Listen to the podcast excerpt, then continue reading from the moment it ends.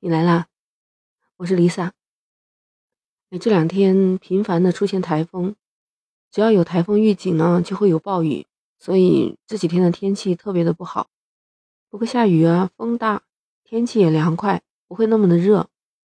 哎，不知道你那边怎么样呢？天气还是这么热吗？像我们隔海相望的香港、澳门这边，嗯，疫情影响还是没有完全开放起来。都知道我们香港有个赛马会嘛。前几天就看到，嗯，他那个赛马专家说到这么个事情，他说啊，如果赛马的马，他一旦腿折了的话，可能就会让他去安乐死。哎，你是不是跟我一样的，听起来觉得很吃惊啊？为什么折了一个腿，让马就死掉呢？这个要从赛马的马和我们一般看到的马不一样说起。赛马用的那个马一般是公马嘛，性情又暴烈。它本来就不适合去骑的，而且它是经过阉割以后的赛马，所以呢，它是温顺，不容易生病。但它们有一个特点呢，它们很容易断腿。这个就要说到和它的职业有关。普通的马呢，其实奔跑的速度达到了每小时六十千米，但赛马的速度它是不一样的。它在全力爆发的情况下，每小时可以达八十千米。我记得我上一期讲过。老虎的速度，那它就快赶上老虎的速度了，因为它的这个大腿啊，它是有很多肌肉的，所以它爆发力非常的恐怖，它那个肌腱、韧带的结构也非常完美。但是呢，这个一般是长在它的大腿上，那它的这个小腿就是非常非常的细，基本上是没有肌肉的，所以有一些轻微的磕碰啊，就会让它的这个小腿直接就断裂。讲，其实赛马的这种马的骨头非常的轻，硬度也没有人类的高嘛，所以一旦骨折就是粉碎性的，恢复起来非常的艰难。再者，你看啊，赛马跑起来的时候爆发力非常强，这个啊就跟它的这个体重也有关系的。赛马的体重其实很大的，所以就导致它的身体呢体重有在九百斤以上，有的还有超过一千斤的。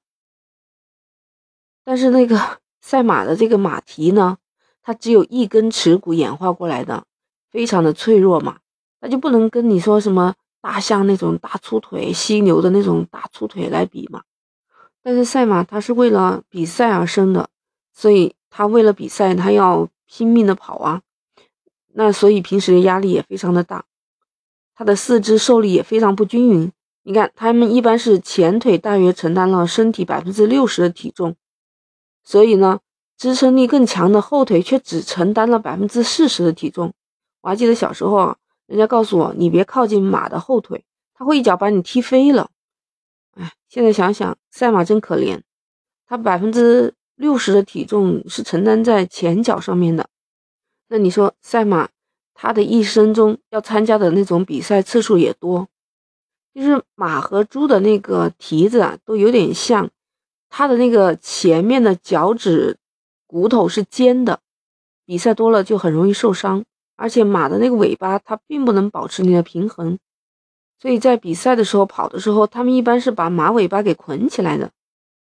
所以他说啊，其实跟猫和狗还不一样，赛马呢，如果说它的腿断了，那一般都会必死无疑，很少有特例的。就像嗯，在二零零六年。切尔特纳姆的赛马节上面就有五匹赛马因为腿部骨折就被送去安乐死了。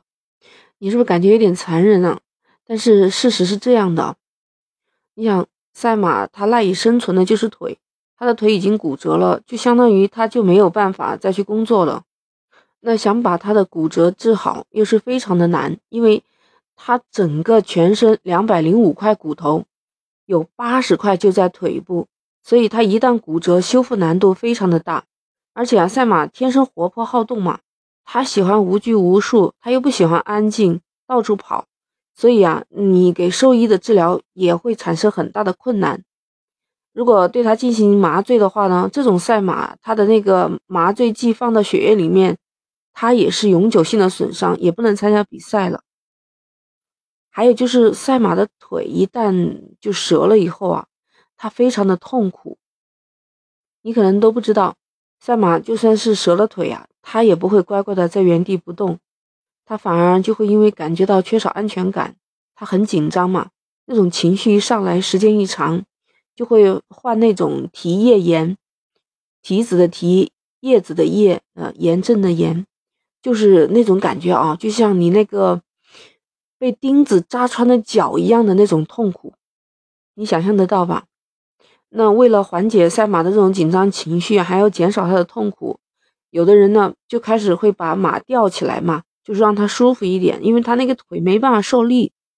那他或者呢就让他躺着休养，但是其实这样呢，又让赛马的肠道没有办法运转，导致粪便呢积聚在那个肠道里面，它又产生腹痛或者是其他的疾病。当年呢有一个日本的赛马樱花新王。它是一个顶级的名马，当时它的腿折断以后啊，因为它的主人很心疼它，就没有把它抛弃，还做了积极的治疗，但治疗的过程非常的惨，樱花新王就被折腾了整整的四个月，最后还是因为胃病而死了。那你说的它就是这个肠道性的疾病嘛？因为断了腿的赛马，它要活起来是真的很困难，治疗过程也非常的痛苦。所以他们给马选择了安乐死，觉得这才是对他最好的结局。其实并不是所有的马腿断了都会死，我们主要是说的这种体型较大的赛马，因为它的腿断了以后，治疗的难度非常非常的大，腿又非常的细，很容易又接着受伤，所以啊，断了腿就很容易死。所以你觉得给他们选择安乐死，你是怎么想的呢？欢迎你在评论区留言，喜欢你就点击关注、订阅、收藏我的离奇怪论。那我们下期再见。